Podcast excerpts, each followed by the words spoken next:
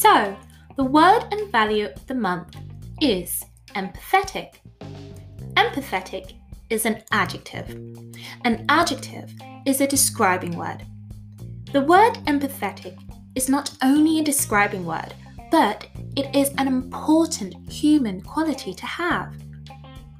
So, what does the word mean? According to the Oxford Dictionaries, empathetic is the ability to understand and share the feelings of another. You may not have heard this word before, but you may have heard of the following synonyms words that are similar in meaning understanding, compassion, generosity. These are synonyms to empathetic.